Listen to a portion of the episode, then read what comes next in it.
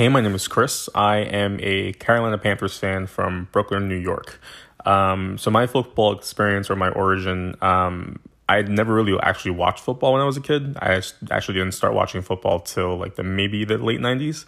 Um, I used to spend my summers down in North Carolina with my uh, aunt and uncle uh, when they still lived down there, and this was back when Carolina first got a team.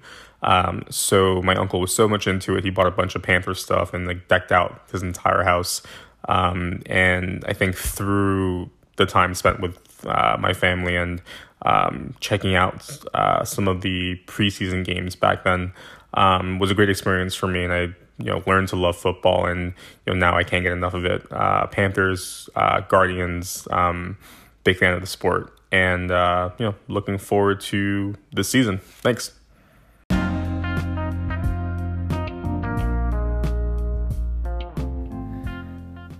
Ladies and gentlemen, boys and girls, and everybody in between, welcome to another episode of the Jake Botel Football Experience. Thanks so much for tuning in. Thank you to Chris, who you heard off the top there, sharing his football origins experience, how he came to support the Carolina Panthers. Thanks so much for doing that, Chris. Really appreciate it it's something I've wanted to add to this podcast for a while. It's been an idea I've sat on for a little while and, and been trying to find more people um, to do is to share the story of how they became a fan, particularly people, you know, from from all over the world who weren't necessarily born into it. If that makes sense. If you would like to share your story, it's really simple to do. Just need to record it on your phone as an audio recording. It can be as short as one minute, as long as maybe three to five minutes maximum. Just saying who you are, where you're from, and how you came to be a fan of the best game in the world. And then you send that to me. Email it to the jbfe at gmail.com. That's the word the jbfe at gmail.com.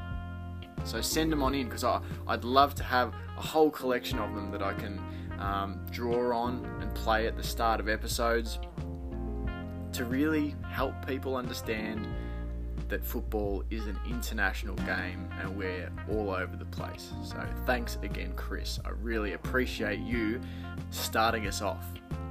Right, so today's episode, going to talk a little bit about the XFL, um, the upcoming week, some quarterback talk. I'm going to just look a little bit at um, mobile quarterbacks and how they're impacting the XFL from what I've seen. Um, we'll talk also about the new p- proposed playoff system in the NFL that's um, being put forward as part of the collective bargaining agreement. Some interesting stuff to dig into there. And will also fill you in on my experience watching my first ever game of Canadian football. Dug into a uh, game from last year from the CFL. Decided it was time to get over my fear and start educating myself about the CFL. And I'll share with you how that went later in the episode. But without further ado, let's dive in to the JBFE.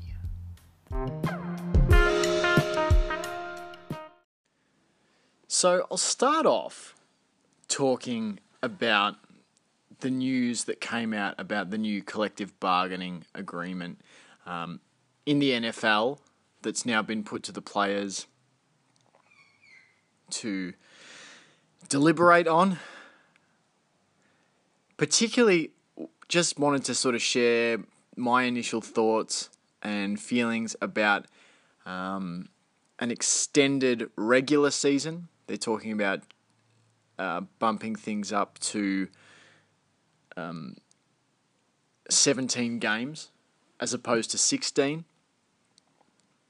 And then an expanded playoff bracket, moving to a uh, a 14 team playoff bracket instead of the traditional 12 team bracket that I think has been around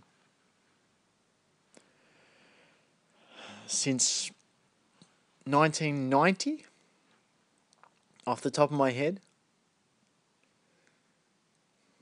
I could be wrong. I believe I read that. 1990 we've had the, the, the six teams from each each conference. Could be wrong. So don't shoot the uneducated messenger. um, my initial thoughts on this, I guess, are that this the NFL to me when I came to it seemed so well balanced. Two conferences, eight divisions, made up of four teams in each division. The best six teams from each conference get in, and you know those those six teams are the four division winners, and then two wild cards, the two teams with the next best records. There seemed to be something really pure about the format, I guess. Was unusual, I guess, to start with for me adjusting to it because uh, in Australian football, here in Aussie rules, you know, there's one conference essentially, and the top eight teams make finals or playoffs. And the top four teams sort of get a second chance. So, so how it works in a very basic way is you've got one verse one plays four and two plays three. The winner of those games get a week off and go into um, I guess almost what you would call conference championship games in a sense, um, or semi-finals, or we call them prelimin- preliminary finals for some. I've never anyway.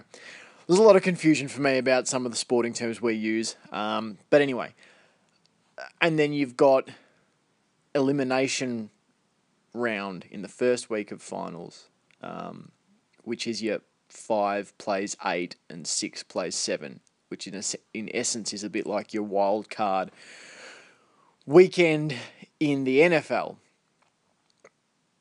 The loser goes home out of those games. So, the NFL for me was so well set up with its playoff format already that I, I get nervous about altering it and I get that and I'll talk about this later in later in the episode that you know sometimes you can get attached to what you know and you're nervous about change, and in fact, the change could be for the best ultimately. But you also don't want to mess with a good thing either.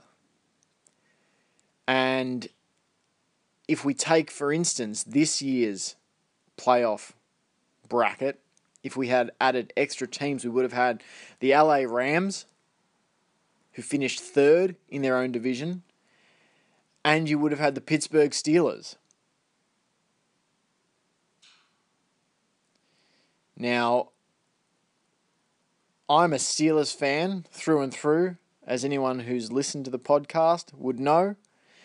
But I would not have wanted to watch the Steelers, an 8 and 8 Steelers team that, that limped towards the end of the season with Duck Hodges and then some Mason Rudolph in some of the final games.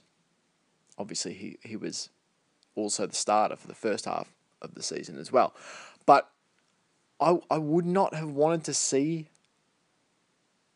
them go down to Arrowhead and take on the Chiefs. I think that's a that's just a waste of a game. An extra game in which, you know, Patrick Mahomes may have been sacked and hurt and knocked out of the playoffs and impacted, you know, the Chiefs' opportunity to field a, as full strength side as they could as they made their way towards the Super Bowl. I just really think that, as I said, I'm a Steelers fan, but we were undeserving to be in, in the playoffs. We did a remarkable job with what we had on the park with, with guys like Duck Hodges and Mason Rudolph at quarterback. It's surprising we even made eight and eight. There was a lot of oh they're going to go three and thirteen and four or four and twelve predictions. So I was I was impressed with how how we managed to scrape together a record of five hundred. But I was under no illusions that we were no threat to the Super Bowl at any point last season. As soon as Ben Roethlisberger went down injured, we were no threat because the game plan had to change too much that we're around and you know it's a it's a weakness we've got in terms of our backup quarterbacks. I'll just tease this because I might talk about it on a, on another episode later, but I would really like to see Pittsburgh invest in a in a backup quarterback or a, a young quarterback in this draft in the later rounds who is an entirely different skill set to what Roethlisberger has. I would prefer that. I would prefer that if Roethlisberger goes down injured, you have a t- completely different quarterback to draw on. I'm thinking of a guy called Jalen Hurts. If we could get him in the middle rounds, and then you would have a quarterback who can do things on the ground and would be an entirely different skill set. You could have a totally different type of offense to run to fall back on rather than getting a lukewarm, mediocre version of what you're trying to run with Big Ben with someone like Duck or Mason at quarterback. Anyway, just my thought. Maybe we'll talk about it more deeply on another episode. But for now, we're talking about the playoffs. I yeah, I'm not a fan. I'm not a fan of. And yeah, I know there's the argument that people say, oh, but you know, what about these 10 and 6 teams that miss out? Okay, but how many eight and eight teams do we get? I think over the last 10 years, if you look back, if we had had the proposed playoff system in place, we would have had five teams make the playoffs, five extra teams make the playoffs, who had 10 and 6 records. But then you would have also had something like nine, nine and seven teams and a bunch more 8 and 8 teams. Do we want 8 and 8 teams making the playoffs? I don't. And people make the argument, oh, but you know, what about the 8 and 8 team that started, you know, 2 and 6? And then and then, you know, caught fire in the back half of the season. Great.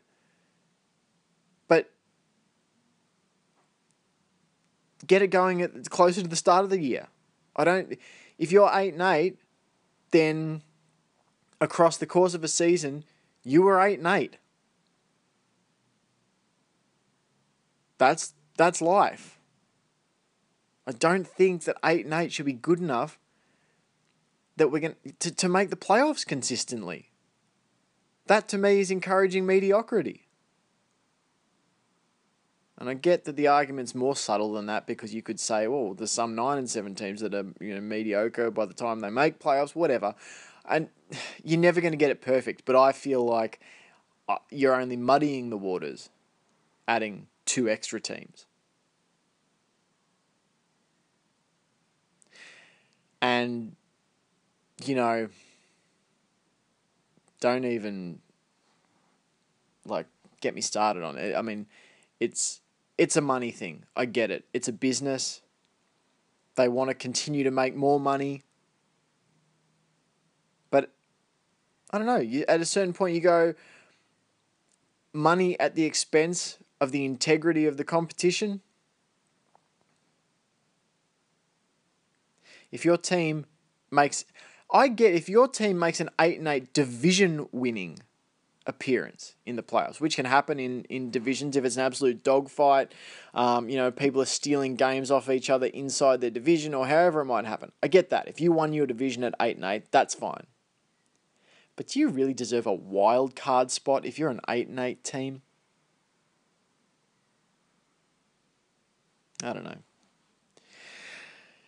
And the extra game added to the season. I think again it's it's a it's a money spinner, and I've heard some sort of rumors about the idea that you know because ultimately it would mean that some teams would end up with an uneven amount of home and away games and they're saying, well, they're going to alternate that. One year it'll be the NFC has the extra home game, one year it'll be the AFC. I think this is leaning towards every one of the teams playing one neutral site game every year, and that opens the door to ho- to getting, you know, big market teams to go and play in London because they're not having to sacrifice a home game. The 17th game essentially will become an international or neutral site fixture that will help them expand the game internationally. I don't know. Maybe I'm just maybe I'm just resistant to change. Maybe that's what it is. But I just I I feel like it's so well balanced. It is so well balanced right now. But that's just my opinion. Other people and other people with more knowledge and um, different perspectives may see it differently, and I'm open to having my mind changed too. This, uh, this is, as I stated, this is an initial reaction to how I feel about it, and I, I am open minded. I want to learn more and more. I want to expand my perspective on all elements of football. So, if there are compelling arguments to be made, about an expansion of the season, an expansion of the playoff, well then I'm I'm all ears. But my initial reaction is that this uh, has the potential to um, really dilute the quality of the playoff season. Um, that's my initial thoughts, anyway. So the next thing I wanted to talk about um, Oh, just as a quick aside, as as we move into the XFL, um, if anyone's listening in from the New York Guardians Facebook fan group, um, I put up a couple of polls um, that are still ongoing. One was in regard to the quarterback situation and who you would like to see start this week against the Battlehawks out of Matt McGloin, um, Marquise Williams, or Lu- Luis Luis Perez. Um, and that's been an interesting and fiery little debate. Uh, currently, Marquise Williams leads with about 56 votes. McGloin is second with maybe 35, 36. And then you've got Luis Perez um, in a distant third with 21. Uh, but the other poll I, I started was which in essence, the question was which do you think uh, is slower to develop and impact a team more at the beginning of a season, like in the XFL, when you haven't had years and years of training camps and stuff to develop team chemistry? Is it effective offensive line play, i.e., pass protection, run blocking, or is it the mind meld link up between quarterback and wide receiver. That is, does your quarterback deliver the right throw at the right place to the right guy at the right time? And my personal feeling is that it's it's offensive line that is slowest to develop in these leagues, like in the AAF, like in the XFL that these things take the the um, synchronicity and cohesion of an offensive line takes a little while to get together, and it also impacts the team the most. That was my feeling about it. Um, Uh, that's currently the option that's leading the poll, 31 to 15. Just to stir up conversation a little bit, I would love to hear. So, there was room in the comments for people to explain why they think the way that they do, why they think the offensive line is the thing that takes a while to develop, but is also, you know, and is also the thing that impacts a team the most at this stage of a league, at this stage of a season. And there are a lot of people from that persuasion who, who put forward why they thought that was. But I haven't had any any communication from the, the quarterbacks or wide receivers, the the quote unquote skill position players, about why they voted that way. I would and I would genuinely like to hear why they feel that is the case. Again, as I said before, I'm a student to football. I love to learn. I love to hear people's perspective, particularly if it's expressed in a uh, a calm and educated way. If people can draw on personal experience and observation, even better. So, wide receivers, quarterbacks, go on there and, and let me know why you voted the way you did. If you voted the way you did. If you voted for the skill position link ups um, over the offensive line cohesion. Anyway, that sort of dovetails into a little bit of what I want to talk about now, which is basically I shared with you last week that I'd st- uh, last episode that you know I'd started to take more notice um, of some particular elements of the quarterback play in the XFL. Um, I talked about how I was trying to get away from statistical game analysis and more looking at what my eyes were telling me, trying to trust my instinct on things a little, um, to, to be able to see what is working or what is happening, to see what is happening and to be able to then evaluate whether that's working or whether that's an ineffective thing that's happening. Rather than relying on numbers to tell me, well, this guy's completing 70% of his passes. So I, I just wanted to expand on that in a little bit of a segment, I guess, and, and, and invite. And again, I'm probably not coming to you with anything utterly revolutionary.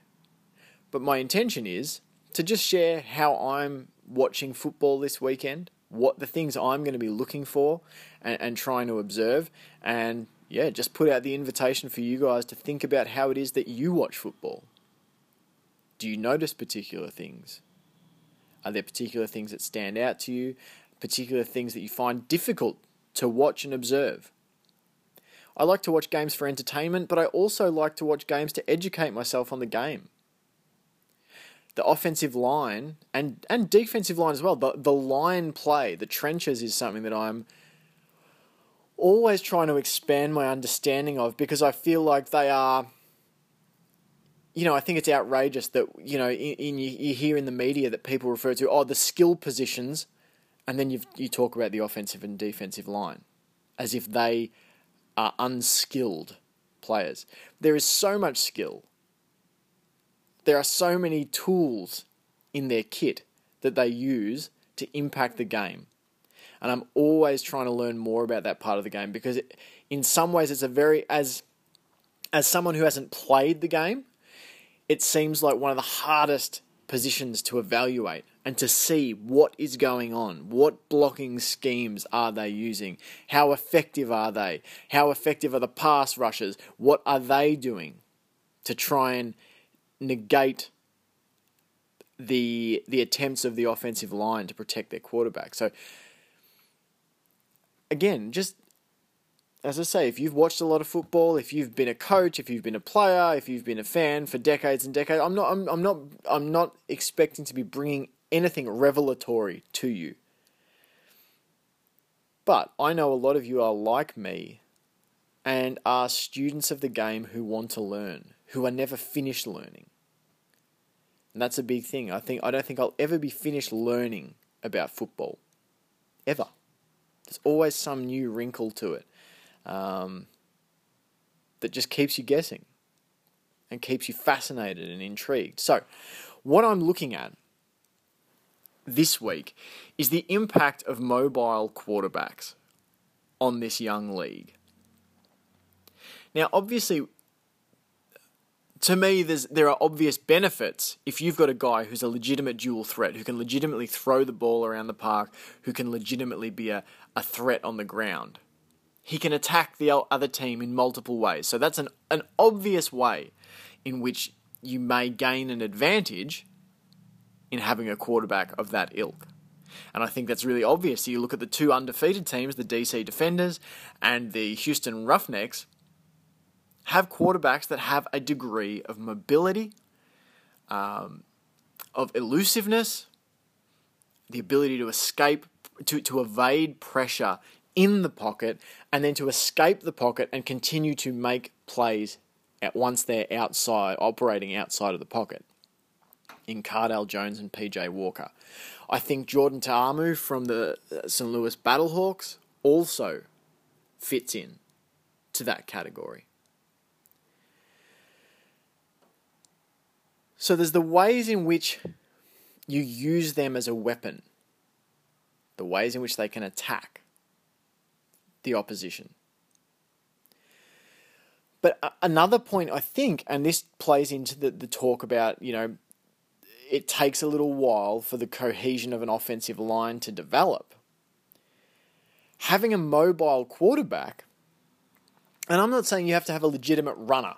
I'm not saying you have to have Lamar Jackson at quarterback.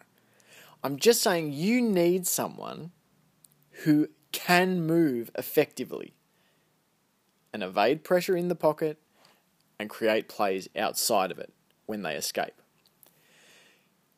Because in the early days of these seasons and these leagues, and you saw it in the AAF, and I think you're seeing it in the XFL, if you have a pure pocket passer, that's all well and good as long as he has a pocket to operate from.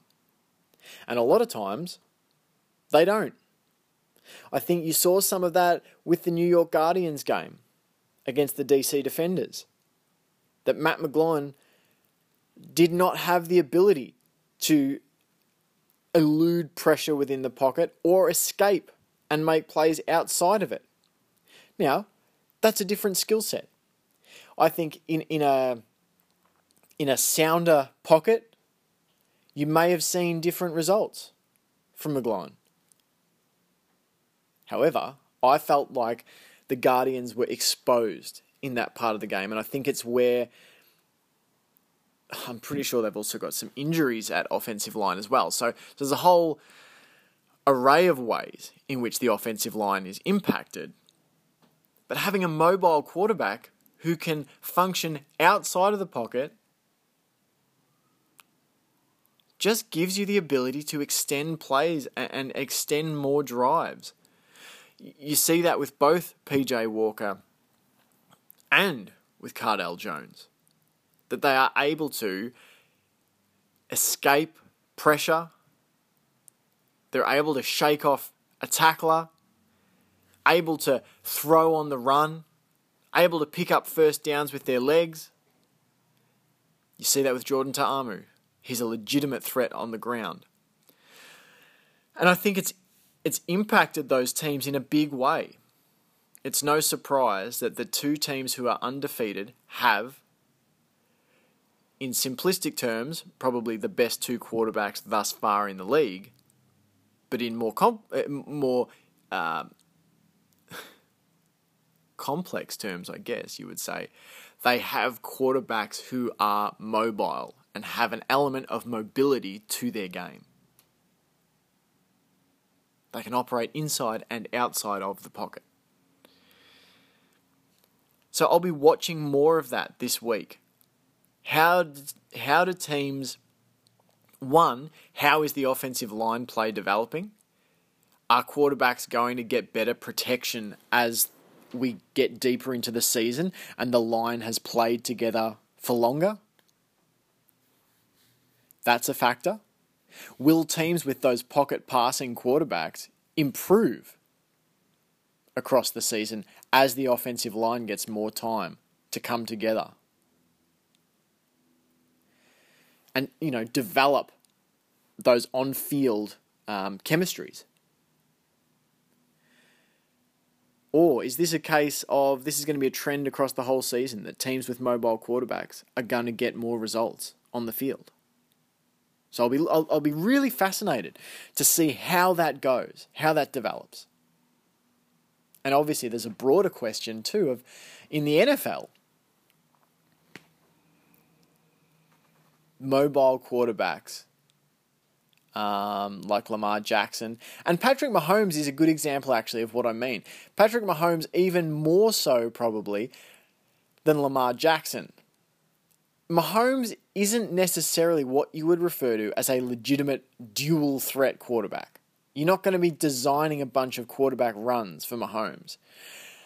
But he has the ability, as we saw numerous times in the playoffs and in the Super Bowl too, he has the ability to improvise, get outside of the pocket, make passing plays inside or outside of the pocket. He can also get outside and pick up first downs with his legs.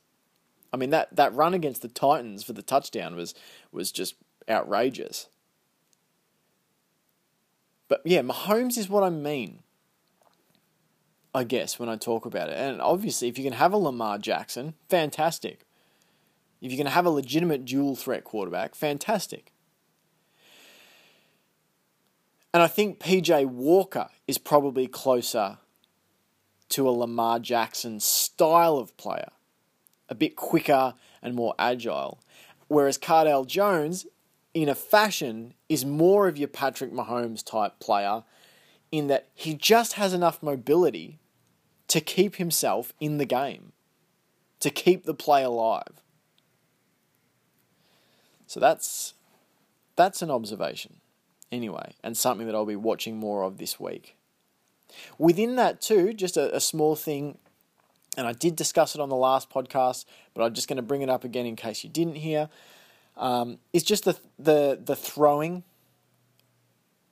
the diversity of throws that different quarterbacks can make. I think if you look at PJ Walker and you look at Cardale Jones, they can make a variety of different throws. And I've been sort of I've been harsh, I guess, on Jordan Ta'amu, but only because I see how much potential he has to be one of the stars of the league. He is accurate. He has completed a high percentage of his passes.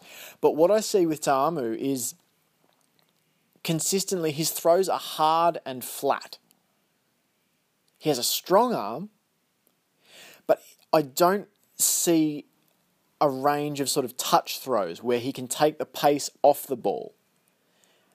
Because that's just as important. When the ball arrives at your receiver,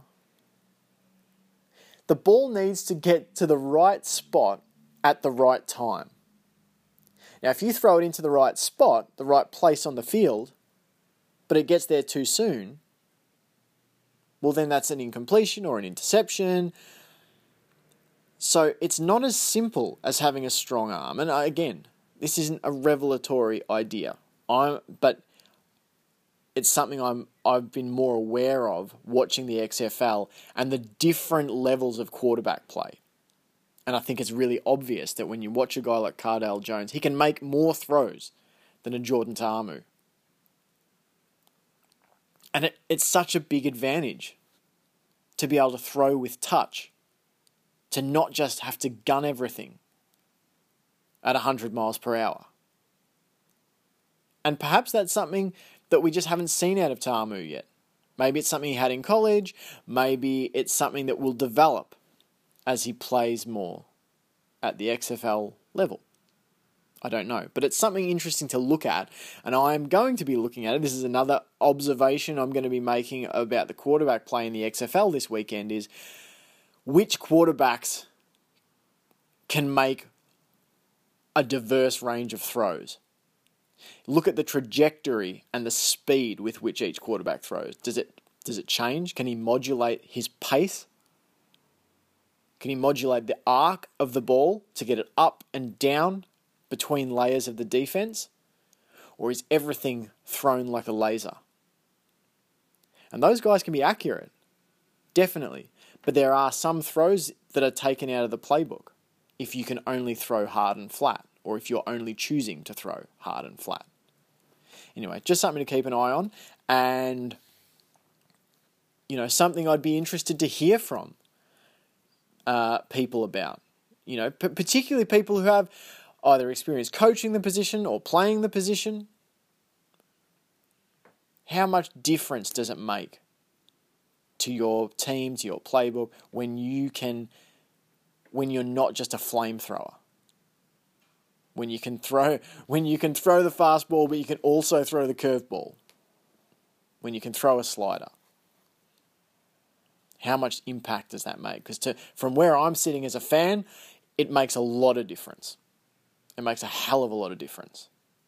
And I think it's no surprise that it's it's quarterbacks like Cardale Jones and PJ Walker who are leading the two undefeated teams as we head into week three. So, finally, I'd like to talk about my first experience, my introductory experience to the Canadian Football League. Now,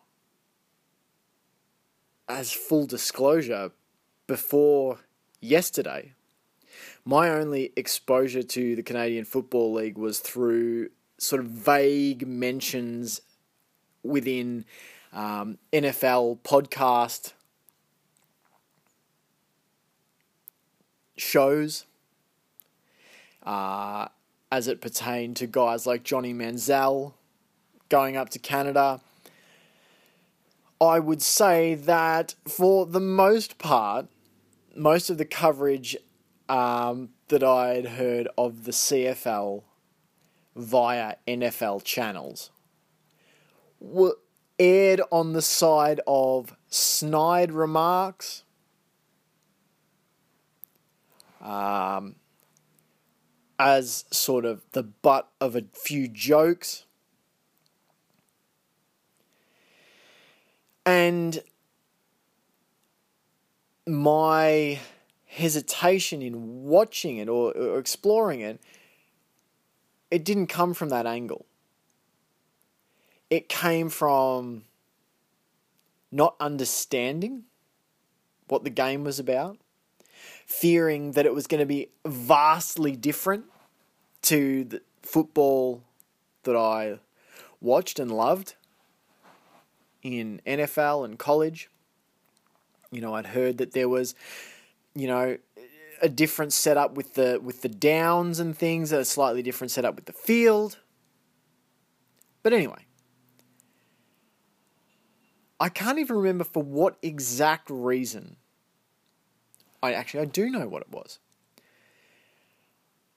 I was, as a New York Guardians fan, there was a, another fan um, that I was talking with online about the starting quarterback situation. He was sort of campaigning for Marquise Williams to make a start. He was saying, you know, he'd been good in the AAF. Um, he should have been the starter in the AAF uh, for the San Antonio Commanders. Um, he sent me some highlight videos of him. I went back and watched some game footage of Marquise Williams from the AAF. Kind of liked what I saw.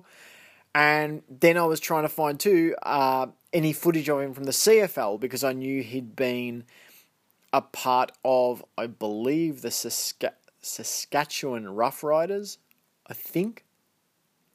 If I'm butchering that, by the way, I'm learning. if I haven't got the right team name or whatever, I'm learning and I'm, I'm, I'm keen to learn, as I've said. Um, so I, in trying to find footage of that, I found I couldn't find any footage of him playing in the CFL. But I did find some interviews with him uh, leading into the CFL training camp.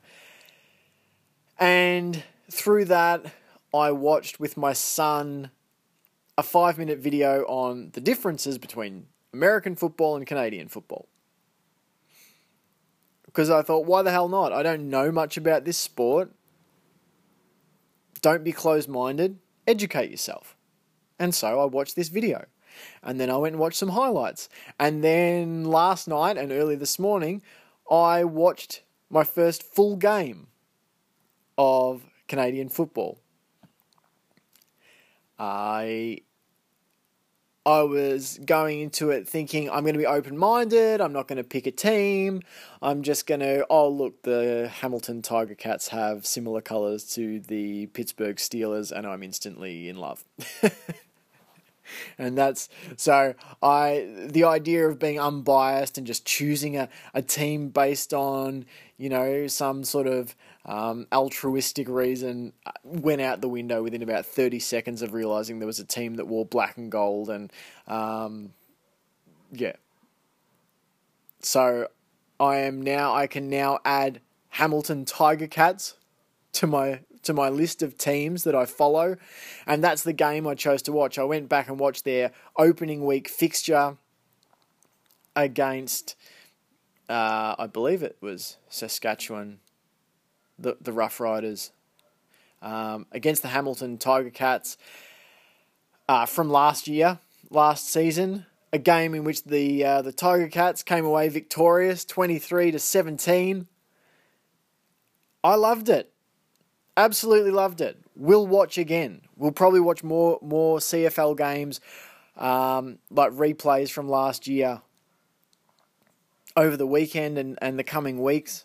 I've kind of got a vague plan that I'd like to try and find all of the Hamilton Tiger Cats games from last year and sort of watch the season unfold. I mean, I know where their season ended up in doing some research. I know they, they made it to the Grey Cup and ultimately lost to the Winnipeg Blue Bombers.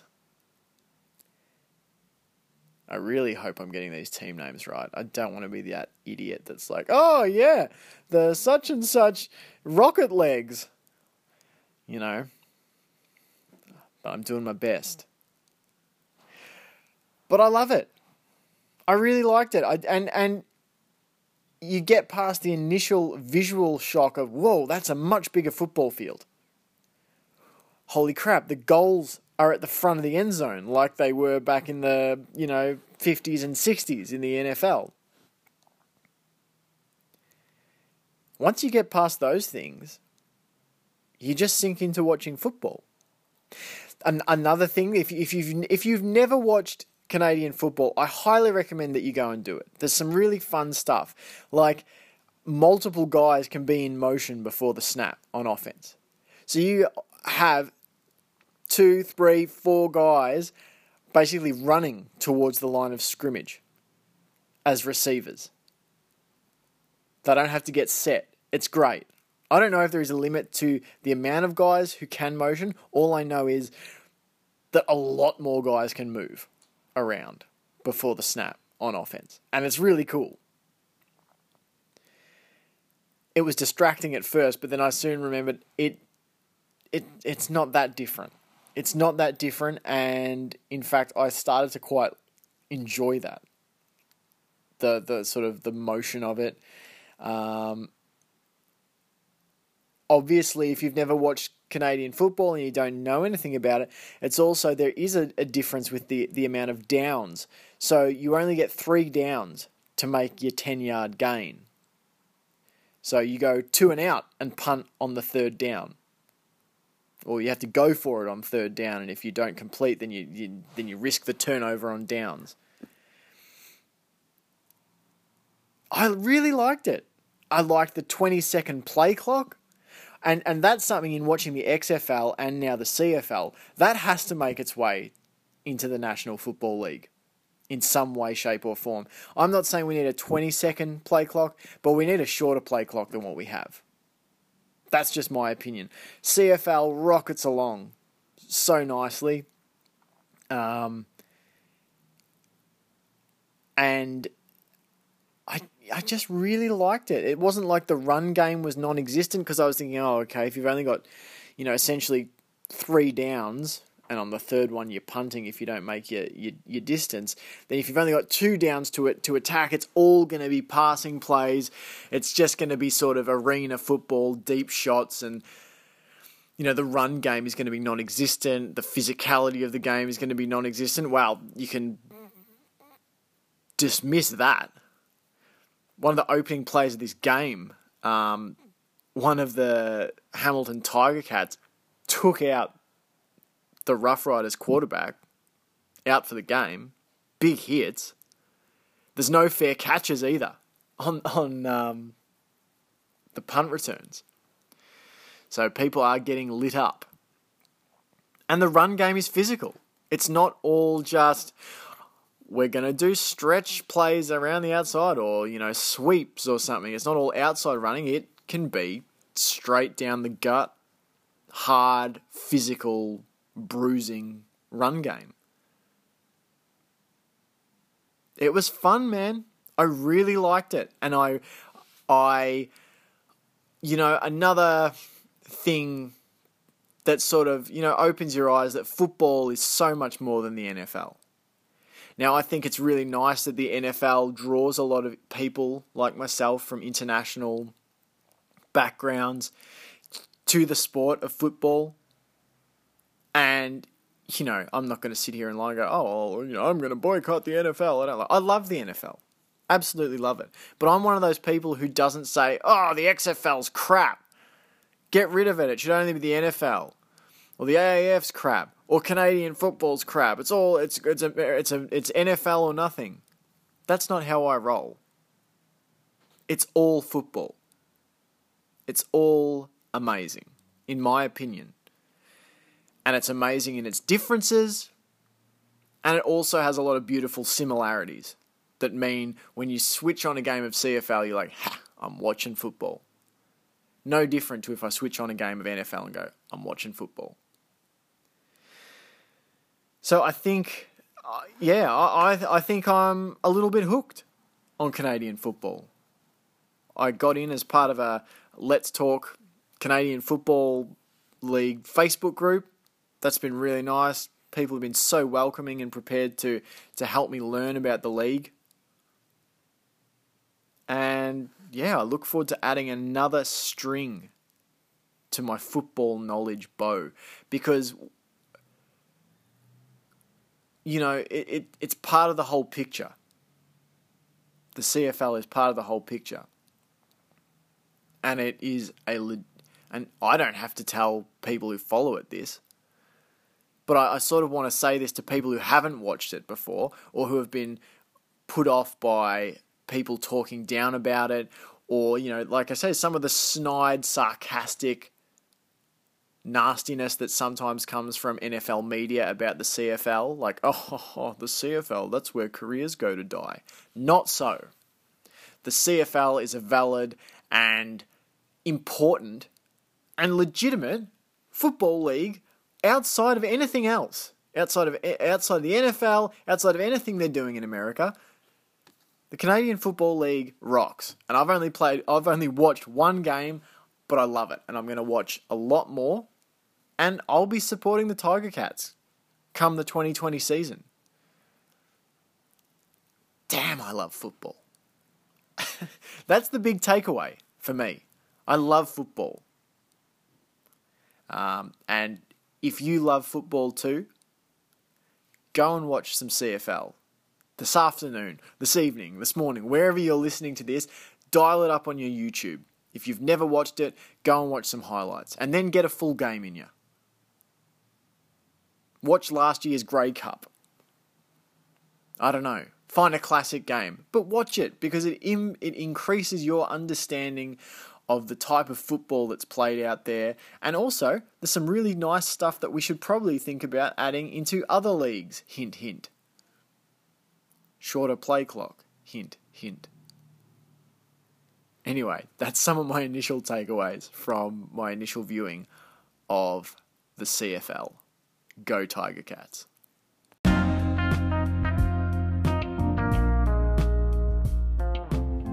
Well, that's all I've got time for today on this episode of the Jake Botel Football Experience. Thanks so much for coming along on the ride.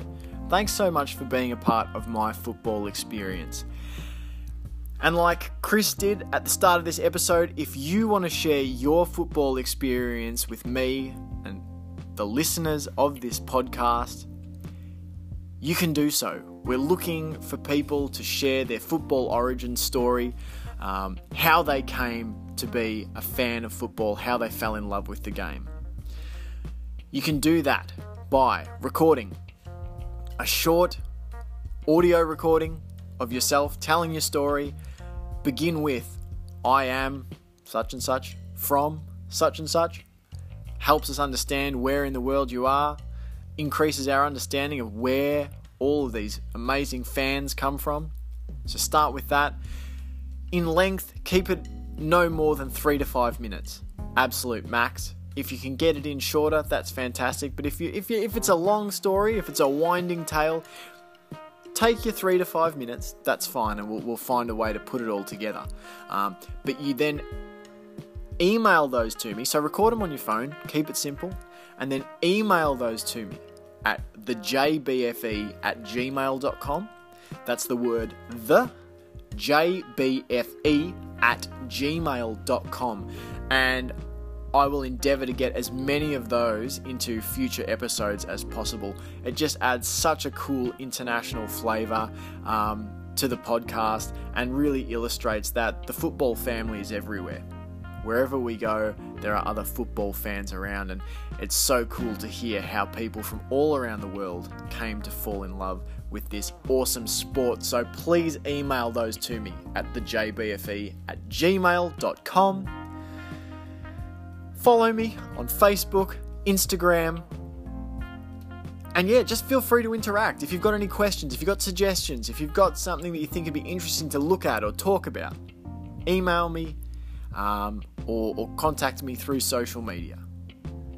Until next time, you've been great. I've been reasonable. It's the Jake Botel football experience. Thanks so much for listening.